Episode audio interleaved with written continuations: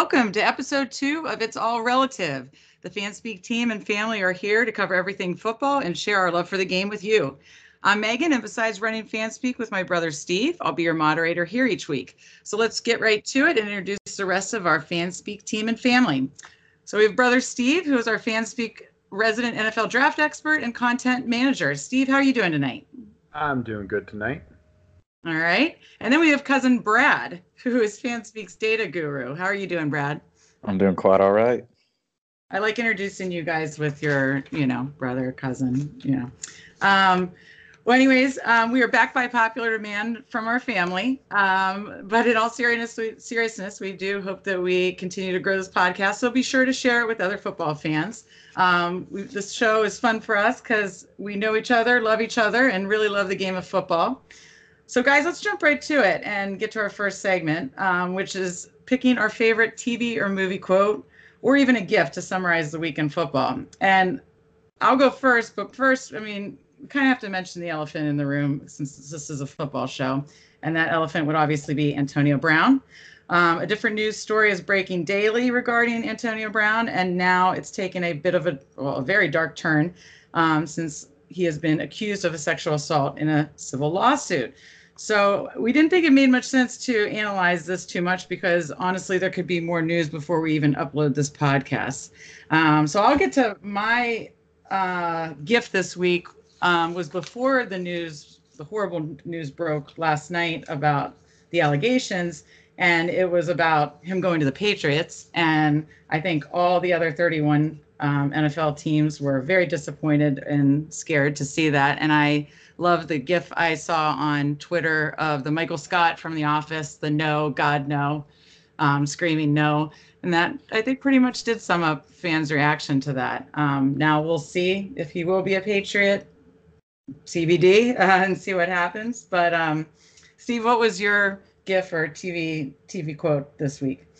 Well, mine's very similar in the same uh, in the same realm, and it's it could be about any segment of the Antonio Brown saga, uh, and that's the the uh, Nick Offerman from Parks and Rec throwing his computer into the the dumpster, and that's just how I feel about hearing the news, waking up every day and, and reading more about it.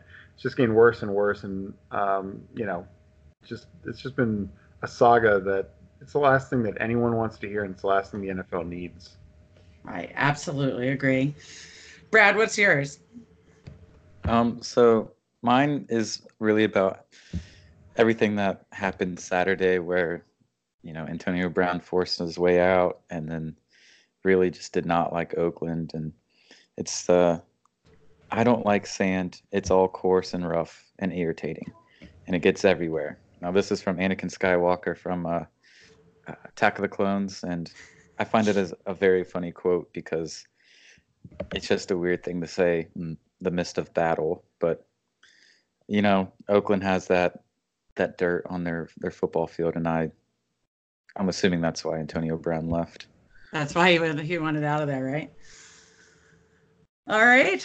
Well, guys, we're going to be you know done talking about Antonio Brown again because by the time this pod podcast is available to you guys, it, who knows what the news will be. So let's move on to college football. Um, we're going to summarize the past week of college football um, with Brad looking at the team stats um, and Steve looking at the player and NFL prospect viewpoint. Um, so, Brad, why don't we start with you? And um, what were your three key team stats this week that really stood out to you? So, this will have slight Big Ten uh, I guess I don't want to say bias, but you know all the teams I'll be talking about are from the Big Ten. Um, the first one I, I will mention is uh, Ohio State. They had over 500 yards on total offense against a what was supposed to be a good Cincy defense. Um, they ran it. They didn't. They just destroyed Cincy. Like they had no no chance from the get go. It was like 42 to nothing at the end, and uh, I, I think people are starting to come around on Ohio State with uh, Justin Fields at quarterback now. You know, it is a is it is only his second game, but you know, shutting out a team like that looks pretty good, no matter who it is. Right. Um, Uh, the second stat I have is uh, Wisconsin. Now, I know they haven't really played anyone, but they have started the season off outscoring their opponent, opponents 110 to 0. Oh, wow. Um, they, uh, I think they have a bye week this week, and then they play Michigan next week. Um, so that'll be you know top 15 matchup, and uh, if they if Wisconsin beats Michigan, they really only have one more uh, real test, and they're in the uh, Big Ten championship game. That's against Iowa. Um, so they they could really, you know, if they keep this up, they could really make a run for even a top four spot. Um, right. And then the last one I have is Maryland. Um, they have scored 142 points in two games, which is the third highest total since 1936. Whoa. Um, now, this is a good looking stat, but I think this is more indicative of how no one really knows who the second best team in the ACC is. Everyone kind of just thought it was Syracuse, and you know, on paper they looked pretty good, but uh, I don't think the core is it Tommy DeVito. I don't think he's as good as people thought he would be, and uh, you know, the Syracuse defense is supposed to be good. Um, they're supposed to have probably the best defensive line in uh, the ACC, but you know, they just got manhandled by uh, Maryland, who hasn't been the best recently. So I think it'll be interesting going forward to see the, uh, the progression of the ACC teams and you know who gets that vaunted second place position because that's what everyone's fighting for. Well, speaking of, congrats to to Carolina. They they went two and zero oh this week, right? Hey, yes, no, that was that was an amazing game. Um, you were there, right? Yes, I was. I was there, and uh, I haven't seen Kenan like that, and I don't even remember the last time. It's been so long, and you know, it was full. it's kind of sad to say something like that, but you know, I'll yeah, that's exciting. Yeah, yeah, absolutely. oh, it's super exciting. Um, well, then, Steve, let's let's jump over to the player side, the draft prospect side. Um, which which college players and potential NFL draft prospects were really on the rise this past weekend? Well, I think uh, you know this was a week where a number of top teams played really bad teams. So, you know, uh, some a lot of like the top quarterbacks were sitting by halftime, if not before. Mm.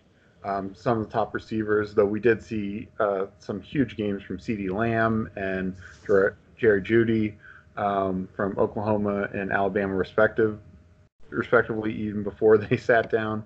Um, but I think the game that deserves a lot to be talked about are the players from the LSU Texas game. Not only was this probably the biggest game of the week, uh, but it was a shootout, and um, you know you kind of expected it from LSU side with Texas not having that strong of a defense, but uh, it was actually really impressive that Texas was able to keep up with LSU, considering LSU has numerous top 50, top 100 uh, talents on their defense. And uh, I think you got to give, you know, quarterback Sam Ehlinger uh, a lot of credit for throwing for over 400 yards, four touchdowns in that game. Um, Joe Burrow looked great. Uh, senior quarterback really wasn't on the draft radar before the start of the season. He's now had back-to-back big games uh, definitely cementing himself as a guy to watch. Uh, Ehlinger is underclassman, but he could look to come out if he continues to put up big numbers. And both teams had uh, multiple receivers uh, look good. Um, Devin uh, Duvernay uh, for Texas really had a breakout game. Um, definitely the best game of his career. And considering the level of competition he was facing, this was a huge game for him, and it's going to put him on draft radar as well. So I think that that's a game where um, people are going to want to go back and watch it, watch it multiple times because there's a lot of well, if you're looking for offensive players, defense was another story. But um, I, I, think that's a game where you get a good feel for some of these guys, and you know it is nice to see them early season, top level competition, and putting up uh, really big days that is a good tip for people who like to go back and watch the games and and what players to to watch for specifically. So, um, and and then last week you talked about how the offensive line. There's going to be so many top offensive line um, uh, guys going in the in the first round. Let's talk defense this time as far as non-position players. Um, what defensive players um, looked really good this past week, or players that we should be watching after this past weekend? Well, I think going back to what Brad was talking about the big the Big Ten, uh, two of the best, probably the two best pass rushers, both come from the Big Ten. Uh, Chase Young from Ohio State and AJ Epenesa uh, from Iowa, um, both could be top 10 prospects, top 15 at worst.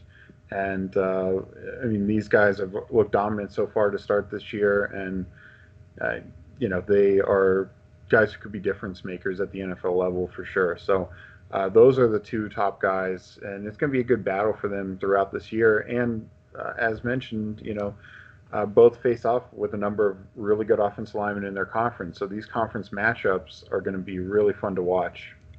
That's a good point. Well, this is a good way to learn about players, the segment. But another great way to learn about players is using On the Clock on FanSpeak. It's our mock draft simulator, and um, Steve uploads a new big board every Tuesday, so you can see the um, players moving up and down the board. And it's just a great way to learn about prospects. So be sure to go to fanspeak.com and go to On the Clock. Um, it's a it's a fun and useful tool to use all season. Um, all right, guys, let's let's jump to NFL and um, we, are done talking about Antonio Brown. Now let's talk about week one. And in week one, unfortunately, you see this every week and you see this every season, and, and there were some injuries we need to discuss. Um, Nick Foles, Malik Jackson, Derrius Guice, Hunter Henry, Tyreek Hill are all guys that are going to be out either indefinitely or various lengths of time. Um, so I'll ask you first, Steve. Um, kind of speak to these injuries and which ones will impact their teams the most? Well, just by nature of position, uh, Nick Foles, you know, that's yeah, going to impact them the most, even if he can come back uh, later this year. You know, they their backup quarterback Gardner Minshew, um, they just trade for Josh Dobbs. Like, this is a team with, especially with Andrew Luck's retiring, we talked about last week. The Jaguars have a pretty open path to uh, have a shot at the division and, and, or a wild card berth. I mean, I think, um, but now that's tough to see. Uh, not that I fully would have expected them to beat the Chiefs with Foles in there, but I just think for such a long stretch, lo- losing your quarterback is it's going to be rough and it's going to impact everyone. The receiving talent that they have, which we did see show up a little last week, uh, Leonard Fournette. Now teams are just going to be able to key in on him. Um, so that Jags defense once again goes back to having a quarterback that they can't really rely on to hold leads for them, come back in a shootout, anything along the, that line. Um, I think that's going to be the biggest impact. But all these injuries are are going to hurt these teams. Uh, you know, you look at the Hunter Henry and Tyreek Hill injuries. The West is is wide open. Um, uh, you know, I think most people thought between the Chargers and Chiefs. So both those teams lose one of their top pass catchers for what I saw four to six weeks rough time frame for both. So, uh, you know, that's a body blow to both those teams. Uh, you know, I don't really think Denver is going to make any sort of run. And, you know, while Oakland had a good week one, I, I think it'd be a stretch for them to, to really make a, a run for the division. But, uh, you know, right now, both the Chargers and Chiefs are losing one of their top guys, uh, hurts them. And then uh, the other one that I'd mention is Malik Jackson. I mean, this is an elite interior talent. Uh, you know, him teaming up with Fletcher Cox made it seem like the Eagles' interior defensive line was just going to be unblockable. Uh, you have a situation where the Cowboys looked really good, and you know Jackson's going to miss the year. Um, uh, so, you know, I know they already made a few signings to to make try and help make up for it, but you just can't replace a guy like that. And you know, you're going to face Cowboys team um, for the, this division who you know they were firing on all cylinders. Granted that was against the giants but they they looked incredibly uh, that offense looked incredibly on point. And if the eagles are missing one of their key guys that's going to make it tough for them in those divisional matchups. Brad steve didn't mention Derrius Guice but no I, who in your opinion is is is going to have the biggest impact of the the loss for their team, or or what are your kind of thoughts on those injuries? Yeah, so uh, Steve pretty much said exactly what I was going to say about Nick Foles. um, yeah, I, I agree pretty much with every point he had. Um, you know that second place in the division is wide open, and uh, you know, if they did well enough, they might have gotten a wild card spot. Um, you know, I think uh, Hunter Henry is also a big one um, because the Chargers are kind of in the same spot. I don't, while losing Tyreek Hill, I think the Chiefs have enough firepower to, you know, replace when Sammy Watkins is your second best receiver. I think you're doing okay. Um, and plus, they have one of the best quarterbacks. So I, I think they'll still win the division, but the Chargers are really going to need to get that wild card spot, and you know, losing one of their best, you know, end zone threats really doesn't help them. Um, so I, I, think that will impact them more than some people might think, um, especially for a guy who likes to target the, the tight end. Um, right. And uh, Derrius Guice, I think, you know, I don't know if that's the biggest injury, but it is important to note that um, AP was a healthy scratch, which is right. strange. And um, Gruden was had this weird comment saying uh, um, if he wanted AP to play, he'd line up in the I formation 50 times or something like that. um, so I don't think he's a fan of AP, and so I, I do think that Derrius Guice was gonna was slated to get a lot of work, and um, you know that really changes their their game plan going forward. Yeah, we'll see. Adrian Peterson will have to step in this week, so um, against Dallas, um, which we will be at that game. That could be bad. Should be fun, right? um, well, I'll let you go first then this time, Brad. Um, what was your top takeaway? I mean, there, there was kind of a, a lot of interesting games and and uh, I feel like fun games to watch and and interesting storylines. But what was your top takeaway from week one? Um, I have like one and a half. Uh, okay. One I just thought of was uh, Minnesota only threw the ball ten times. Now they got up quick and they don't like throwing the ball anymore. So yeah. I'm not. It's just so low, ten times. But um, the the main point I was that I thought of was there's so many rookie wide receivers that you know did really well, and you normally don't see rookie wide receivers hit the ground running so quickly. It's they're normally like a two year, three year kind of breakout potential, but very few actually do well. So I think going forward, it'll be very interesting to see, you know, the kind of target share that these guys get, and you know how involved that they are in the offense. So I thought that was very interesting. Um, that's a great point. Steve talks about that every year with the draft. So that's a great point about the, the rookie wide receivers. Steve, what was your top takeaway from week one? Uh, well, one thing I just wanted to add on to what Brad was saying there about the rookie receivers, I, I did find that very interesting. Uh, also, TJ Hockenson, tight end, is another position that typically takes two, three years. Um, and he, you know, he looked well in uh, like like elite uh, uh, yeah. from day one. So that was impressive. Um, and I think it will be interesting to see if this was just a blip for these rookie receivers. I don't know how hard I'd hammer them in fantasy and things like that just yet. Uh, but it also could just go to show, you know, some of the uh, teams that are much better at coaching up their offensive players and getting them in positive positions and you know whether it's um, this could just be deeper analysis, but whether it's coaches not trying to give a full playbook to a rookie receiver and just saying, hey, these are what I need you to focus on, get on page with our quarterback, and you know we'll build on from there. Um, I don't know if that's the case, but you're you're absolutely right. That was that was very impressive. But I think my overall takeaway um, boils down to I don't know if we're going to see a lot of change this year from the good teams from last year. You know what I? Um, none. You know, we talked about last week. We talked about the Jaguars maybe being a team. Uh, you know, I threw out the Bills or Jets maybe making a run. None of those teams look like they're going to do anything. Um, you know, teams like San Francisco who do get their quarterback back, they were very injured last year. I think some people thought maybe they could make a run. They didn't look that impressive uh, overall. Um, you know, Detroit was another team I think people thought could bounce back from a rough year last year.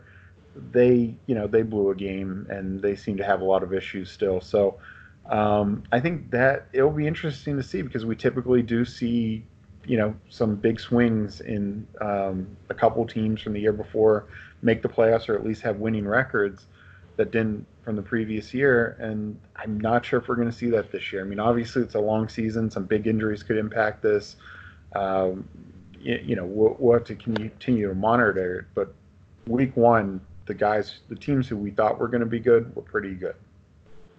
Well, that actually leads me into my next question was discussing the week one expectations. And well, I totally agree with your point. The Browns were one team that I think um, definitely let their fans down, but also um, were definitely kind of the opposite of what people were expecting. Um, the Raiders were the opposite of what people were expecting in in a positive way. I, I think most probably thought they, especially with the Antonio Brown drama, were going to come out flat.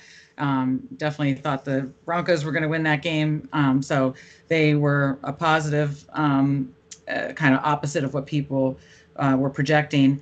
And then you even had teams like the Colts, the Bengals, I thought the Redskins, but um, that that gave the their opponents a little tougher run for their money. Um, so, you know, Brad, speak to that. Um, you know, were those did those teams kind of surprise you?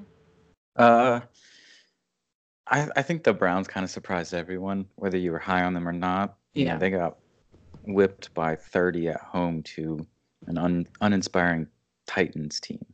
Right. Um, so even if you didn't think they were gonna take the division or anything, they still got they got stomped. And I, I do think that's kind of surprising. I don't think they're that bad, but I do think it helps people reel in some of their high expectations of Super Bowl because you know they clearly have some work to do. Um, but I, I want to touch on the Colts. I think that Yeah. showing was a testament to how much better their coaching is Sure. and their overall team outside of quarterback since was it two years ago when Andrew Luck missed the whole- the whole season? Yes. Yeah. Yes. I think I think that's really big. Not only has Brissett looked, you know, competent, but you know, they they came back from being down and there's talent on that team. Um, I I don't think they're gonna get rolled over. Everyone was saying Col- Colts are going, you know, three and thirteen. I don't think I think they're better than that. And I think uh, you know, I'm not saying they're gonna win the division or even get a wild card, but I, I don't think they're gonna be the uh, the steamrolling team uh, that they were two years ago. Um, Right. And then the Raiders, I don't think they're that good. Um, I, I, I do think they will have good games, but I think overall they'll be, you know, six and ten. Nothing. okay. I was just going to ask you. So you don't see them as a playoff team then? I do not. Okay. And what about the Titans? We just you just mentioned the Titans in the Browns game. Do you think? I mean, that was a surprise. Uh, Yeah, that was a surprise. Um, I do think Tennessee is. I mean, I was kind of one of these people that were thinking they might go six and ten as well, but it seems like they'll go eight and eight, just like every other year. Um, They're a little bit better, and I, I do think that they were very hyped up to play that game. sure. I'm sure. I'm sure they uh, really wanted to shut Baker up. Um, and all the all the uh, the critics and you know NFL people were saying Browns are so good, Tennessee's so bad. This shouldn't be close, and you know Tennessee has talent, but no one expected 30 points. Definitely not. Um, Steve, uh, talk about some of those surprise teams. You know, good or bad. Yeah, one thing I, I did want to mention about Oakland, we didn't really cover it as far as the injury thing, but they did they suffered some major injuries to the secondary with two of their Yeah. young guys, Gareon Conley, and then the guy who hit him, Jonathan Abram. Both are going to be out, um, and that's this is not Indefinitely or how Uh, long? Abram they put on IR. I don't think they've announced Conley, but I mean he was taken off on a stretcher. Right. Um, that's you know I, he's going to miss significant time. Um, so you know the, those are two young pieces they're counting on their secondary who won't be there, uh, and going forward they're going to face better quarterbacks than Joe Flacco. Um, I think you know in regards to some of these other teams, uh, I do want to say I think Brad summed it up. You know with the Titans, like this is a team everyone wanted to put them as like a five six win team to start the year they've consistently been like eight and eight, nine and seven type of a team. I think they'll be that again. But they, you know, maybe they're the team that benefits from the Andrew Luck injury, and especially now the Nick Foles injury. Maybe they, you know, get back in the playoffs. They were in there a couple years ago, so. Um, you know, they have the running game. They have a decent defense. If Mariota stays healthy, and even if he doesn't, they now have Tannehill. They actually have a, a competent quarterback option um, behind them. So we'll see. And they, they did add some weapons, and um, obviously Delanie Walker had a big game. So uh, I think the biggest takeaway from that game was the Browns, their offensive line is not good. And uh, really hindered that entire offense. And they now have all these weapons on offense and this young, high quality quarterback, and they can't do anything. You know that that was my takeaway from what I watch, um, and I think that's going to be a big problem for them going forward. Uh, I, the one team didn't really talk about it, and I don't think they're going to really make a run this year. But another team that people had zero expectations for was the Cincinnati Bengals, and you know they played the Seahawks extremely tough. Uh, and nobody gave him any credit for that, especially without AJ Green. Um, in Seattle too. Yeah, yeah in Seattle. Uh, John Ross, and, and right after Seattle gets Jadeveon Clowney, and you know, like the Seattle was supposed to have a really good defense, and I think they will have a good defense. Uh, but John Ross has a big game. They have Tyler Boyd, uh, Mixon, who got banged up, and, and Gio Bernard, uh, Eifert. You know, they, they got some pieces there. Andy Dalton threw for over 400 yards. Um, that's nothing to slouch about. Again, on the road in that type of game environment. So, uh, you know, I think they're going to be tougher than than people expect.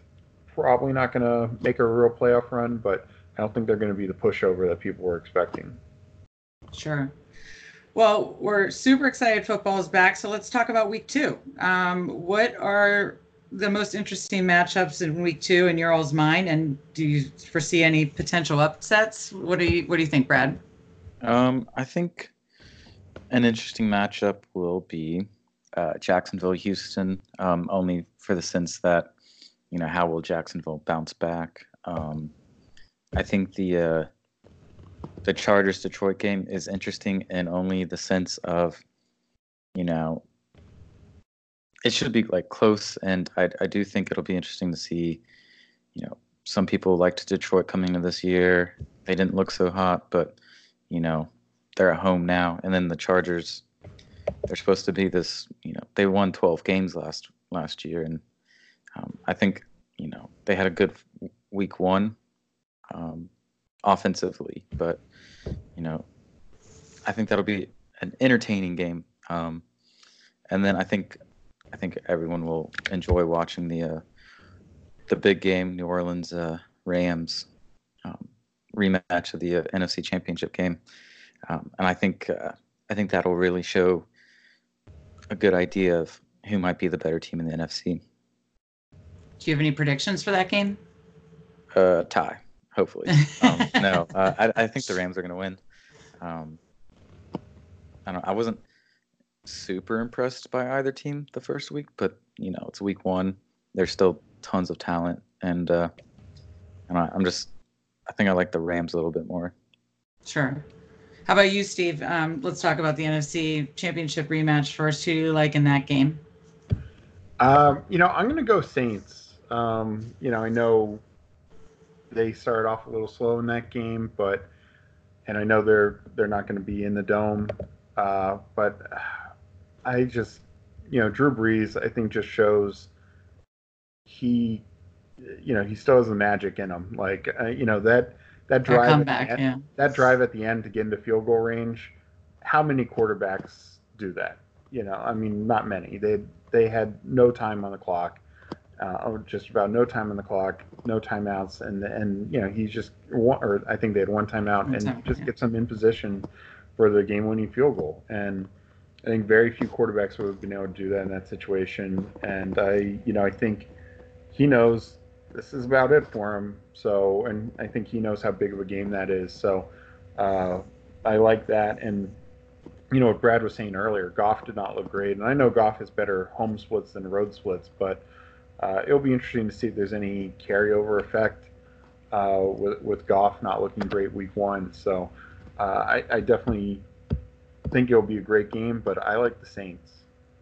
Okay. What uh any other interesting matchups you're you're watching week two, Steve, or any other potential upsets you see? Well, I think uh, I definitely think an interesting matchup is the uh, Steelers Seahawks game. Uh, Steelers obviously were just blown out of the water Sunday night by the Patriots. Um, I think they're going to definitely look for uh, now coming home. I think they're going to look for a little redemption here, and it's going to be a tough matchup. I mean, Seattle's a good team. They they barely beat Cincinnati, but they should be a good team, and obviously you can never count out Russell Wilson. So I think that'll be a good game. I do like the Steelers at home. I th- I think they're much better than what they showed Sunday night, uh, and I think them being at home, they're gonna they're gonna come away with the win. But uh, overall, I kind of think um, you know it's not a, a great week of matchups. Uh, the other one is that Green Bay Minnesota game. You know, Right. last last year I think it was week two.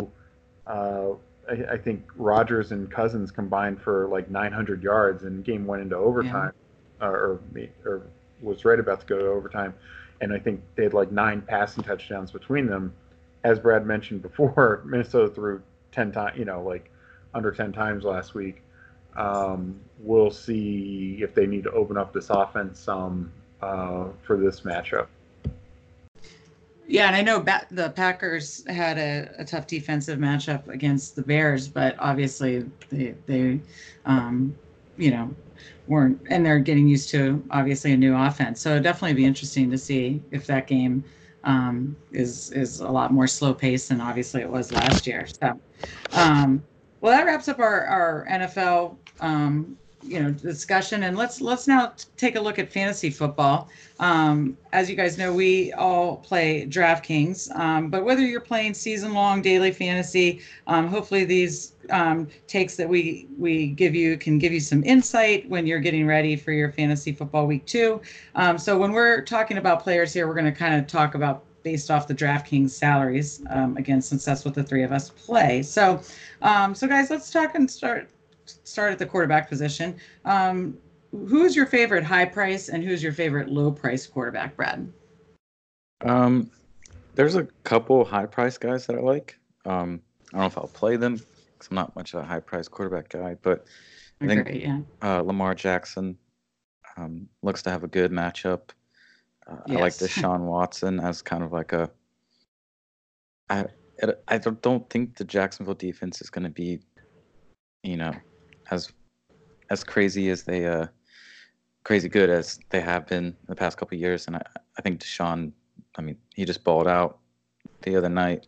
Oh, yeah. Um, and then uh, I think the the last one is uh, Dak Prescott. oh. I, I think he looked really good. He might have played one of his best games in his whole career Yeah. last week, and you know they'll be on the road.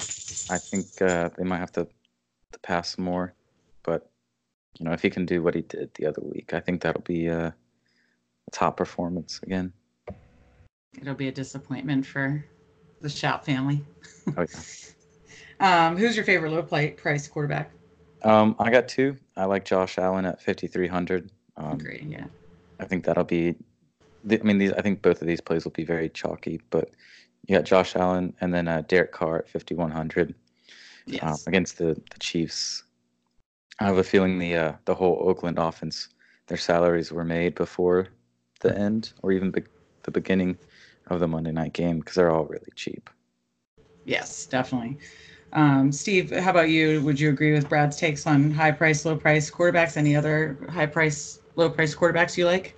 Yeah, well, I mean the the other high price quarterback that I'd add is is Mahomes. Um, you know, you have a situation where clearly the Chiefs are going to throw the football uh, quite a bit, and they just torched a Jags defense that, you know, I, I think it might be a little better than than what uh, Brad said, and, and I'm sorry, worry about Watson a little bit just because he still took six sacks in that game.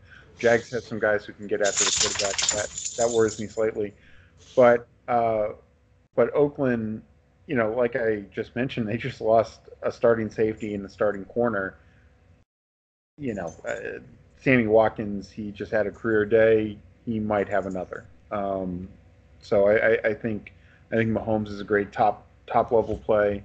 Um, you know, I think lower tier. I uh, uh, well, two, and we talked about them a little bit in our top matchups.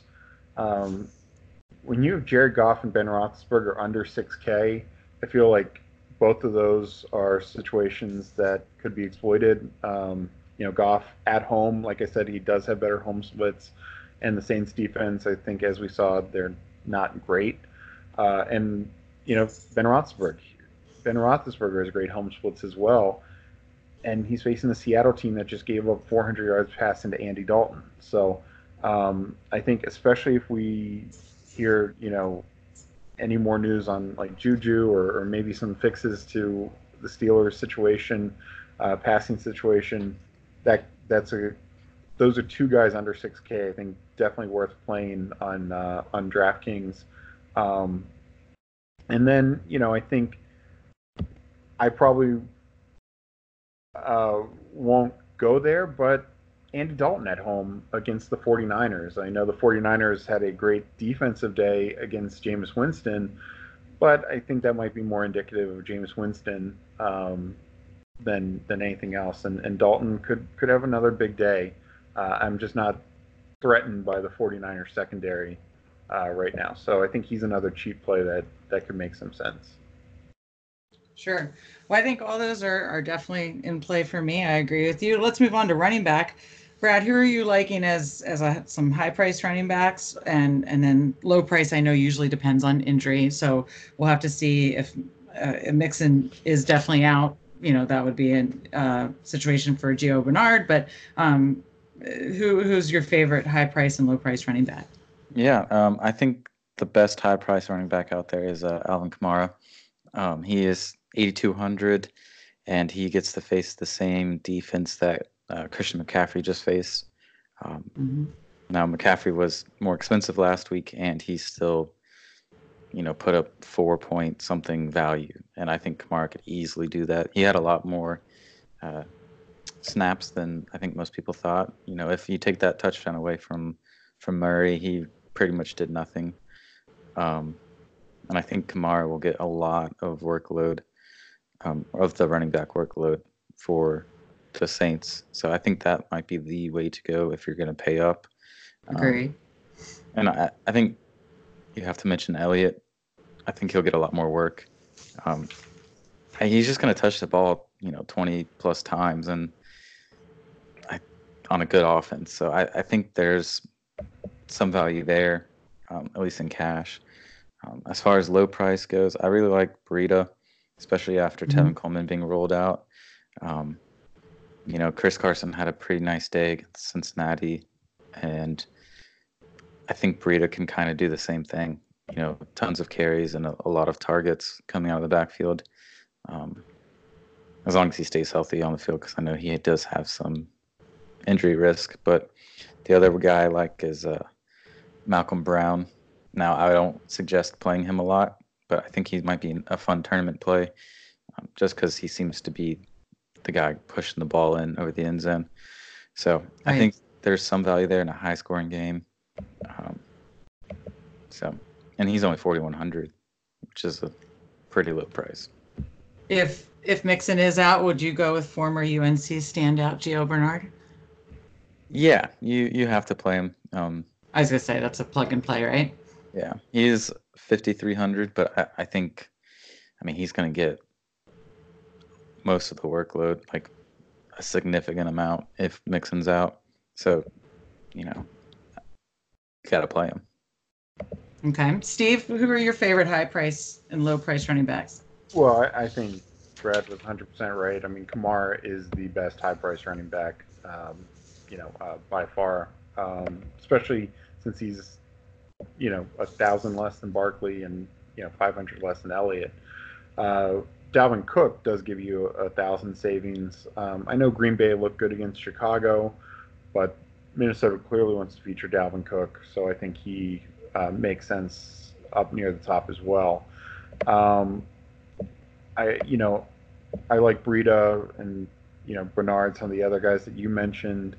Um, uh, but a lower tier guy that I really like, or, or that I think could be sneaky good, uh, LeSean McCoy. I mean, he had 10 rushes for 80 yards. Um, that's pretty good. And he also had a catch for like 12 yards. I think he's just going to get featured more and more.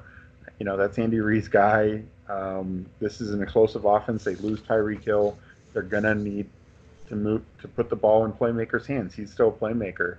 Uh, he's 4,700. I think he offers uh, pretty good value. I, you know, I don't know if you're going to look for like a 30 point day or anything crazy like that from him, but I think he he can get you 20 points. Um, you know, he just needs to get in the end zone. So if he gets in the end zone, he's getting you 20 points. The bonus might be tough, uh, but I would expect more catches than week one. So uh, that's a guy low low that I don't think will be highly owned, but who has the upside for a 20 20 plus point game. All right, this time I'm going to combine the pass catchers. Who's your favorite? And you can give a couple for each, but when it comes to pass catchers, receivers, and tight end, who who do you look at like up high and then lower lower price, Brad? Um, up high, I like uh, Juju. I think you know there's a a big bounce. I mean, if he's playing, it sounds like his injury wasn't extremely Right. serious. You know, they didn't want to risk it being down 30 points. Um, but I think the, the Seahawks secondary is definitely the weakest part of that defense. Um, they'll Right. be at home. Um, you know, they'll be trying to win. Obviously, they're trying to win, but they they really want to make a make a statement that they're not as bad as they they were on Sunday because that was probably one of the the worst performances of a football team I've seen in a while. Um, but you know, Juju's going to get 10 plus targets against a, a relatively bad secondary, and uh, you know, I think that's probably the way to go if you're going to pay up. Um, as far as low end pass catchers, I, I really like uh, um, Waller from the tight end. Right.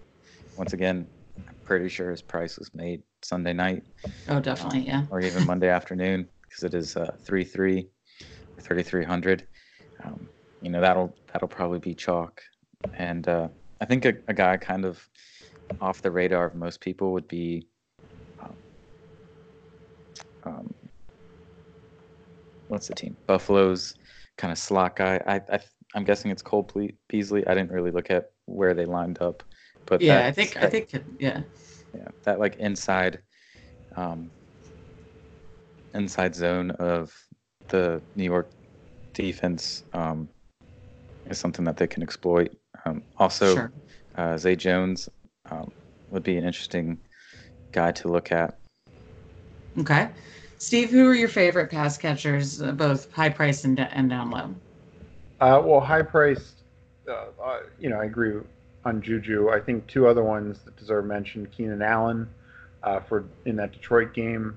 Um, uh, you know, we saw Detroit secondary; they got they got handled pretty well, especially from a big slot guy like Larry Fitzgerald. Keenan Allen plays a bit of that role, um, so I could see him having a big game. And then the other higher price guy, Amari Cooper. Uh, last time he faced the Redskins was Thanksgiving last year, and he absolutely torched them. Uh, you know, the Redskins have decent secondary, but they don't have guys who can run. Uh, Josh Norman's their best corner, but as we saw, you know, when he was on DeSean, DeSean can just burn him. And Cooper doesn't have DeSean Jackson speed, but it's pretty close. Um, and I think as we've seen at the end of last year, Cooper had a number of big games. He had a good game this past week, uh, and you know, without even getting a touchdown. So I think he's going to be a featured target in that offense and uh, have a big game. And then you know, we you know, Brad mentioned Smith Schuster and, and I mentioned Sammy Watkins earlier. I think those are the guys when you're paying up. Um, at receiver, I'll, I'll do tight end separately. Uh, when lower guys, if you're not playing Cooper, I'd play Michael Gallup. He's under 6K. I think uh, he could be in line for another big game as well. Um, you know, John Brown in that that Giants game, I just pick on the Giants. That that secondary was looked terrible uh, against the Cowboys, and, and no reason to think they'll look any better this week. Um, you know, I think uh, there's a lot of guys like, um, uh, you know, DJ Chark and uh, some of those other Jacksonville guys I know it's not the greatest quarterback situation, but I think they're going to have to throw to keep up with Houston. So there should be a lot of pass attempts similar to this past week against the Chiefs. And we saw, you know, their top three receivers all score a touchdown. Chark had a really big game. Uh, so investing a little bit on that, taking some flyers on one of these guys uh, could make a lot of sense. Um, at tight end, you know, Darren Waller is obviously the chalk play for the cheap guys. Uh, I do think I would also look at uh, Mark Andrews again, um, mm. had a big game, and uh, uh, Delanie Walker, um, who are both still pretty cheap.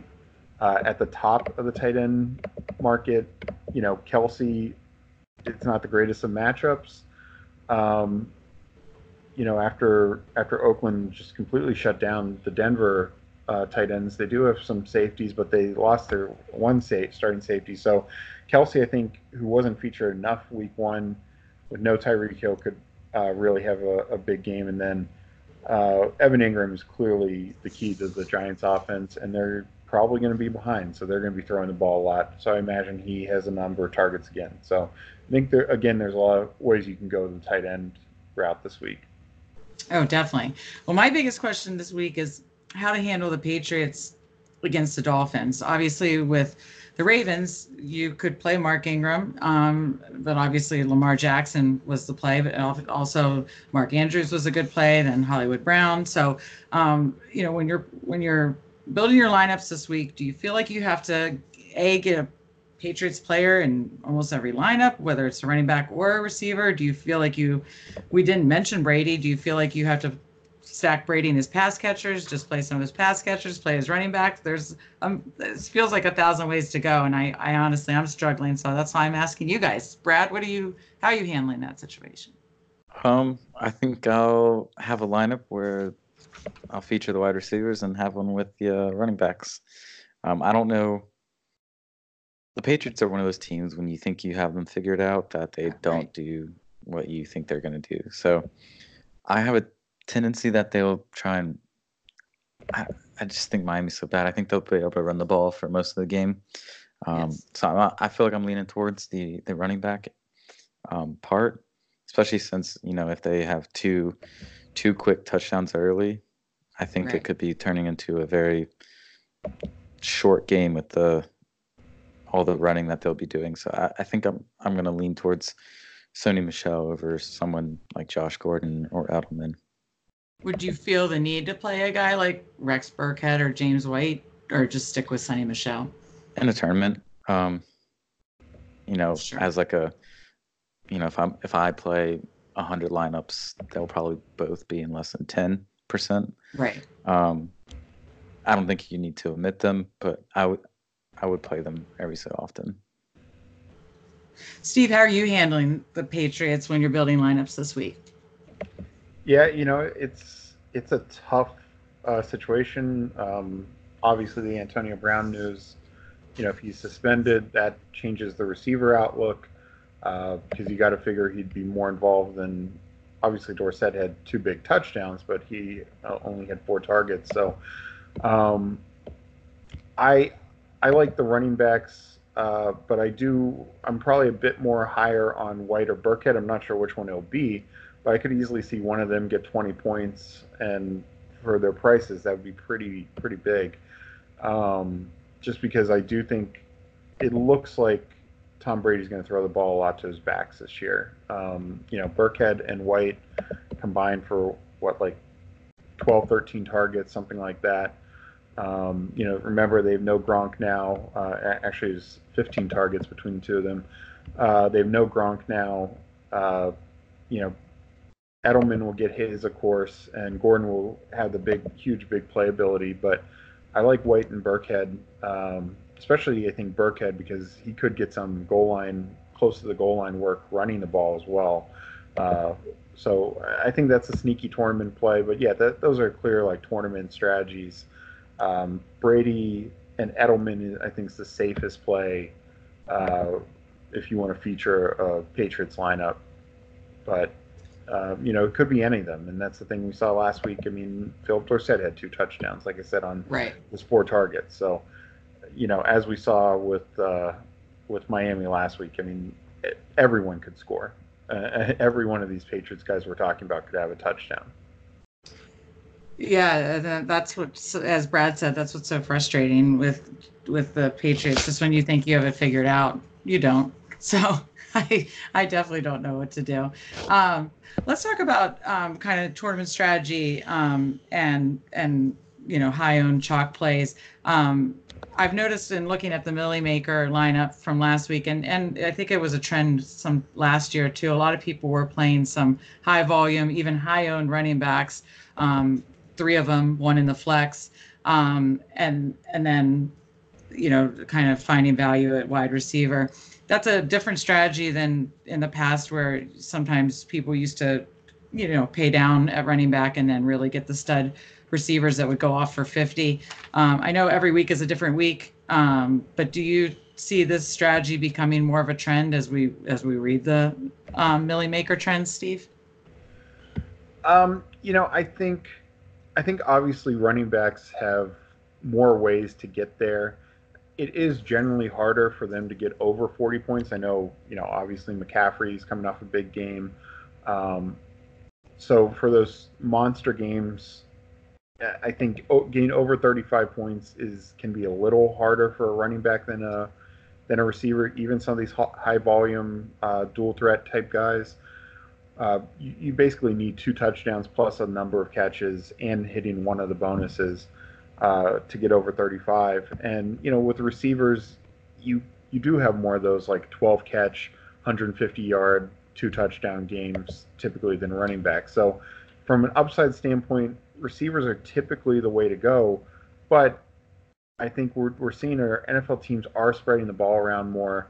Um, you know, like I mentioned with the Jaguars, I mean, this was a team who was led with Gardner Minshew at quarterback for most of the game, and three different receivers had touchdowns. Uh, you, you, know, there, there's a lot of teams that are spraying the ball around, have a lot of weapons. The Eagles are one, even though last week was a pretty concentrated week for Jeffery and, and DeSean next week might not be with you know could be an Ertz right. and Goedert week, or they could be going to running backs. We just talked about the Patriots where they spread the ball around. Running backs give you that certainty, and that and some of these guys have that upside. Um, I think this week a lot of receivers still seem to be moderately priced, so I think it, it could be another week to spend up at at running back. Um, but as the year goes on, if there's less and less value at receiver, I think it becomes harder and harder. Yeah, and we are seeing kind of the mid-tier receivers go off, just like we saw Sammy Watkins and you know John Brown and DeSean Jackson and and those guys go off um, this past week. Brad, what do you think about kind of that tournament lineup construction? And do you tend to like playing running back in the flex? Um, I, am going to agree with Steve. Uh, I, I do feel that most more often than not, I think wide receiver is the way to go for the uh, higher upside play.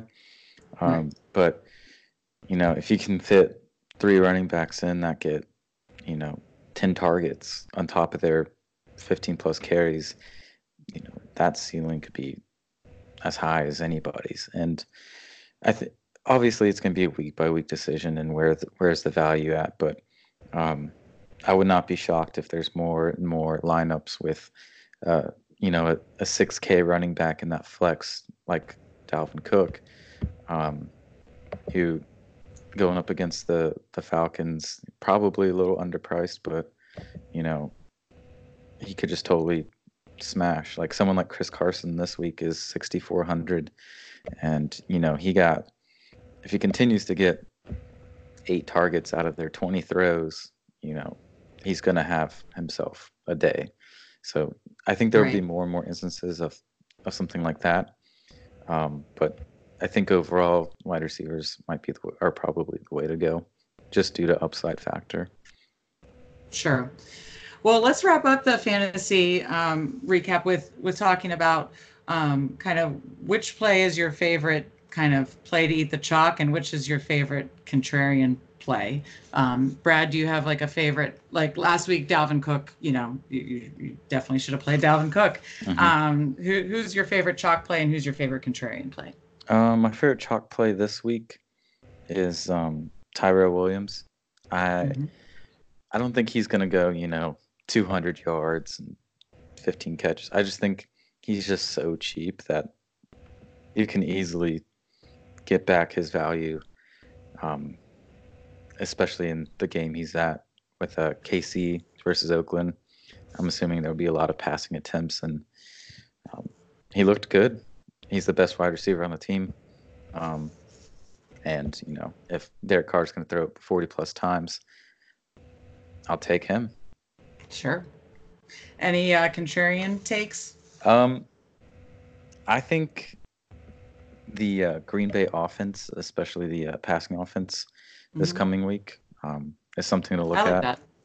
Um, I think uh, MVS, you know, he might be uh, kind of a nice play.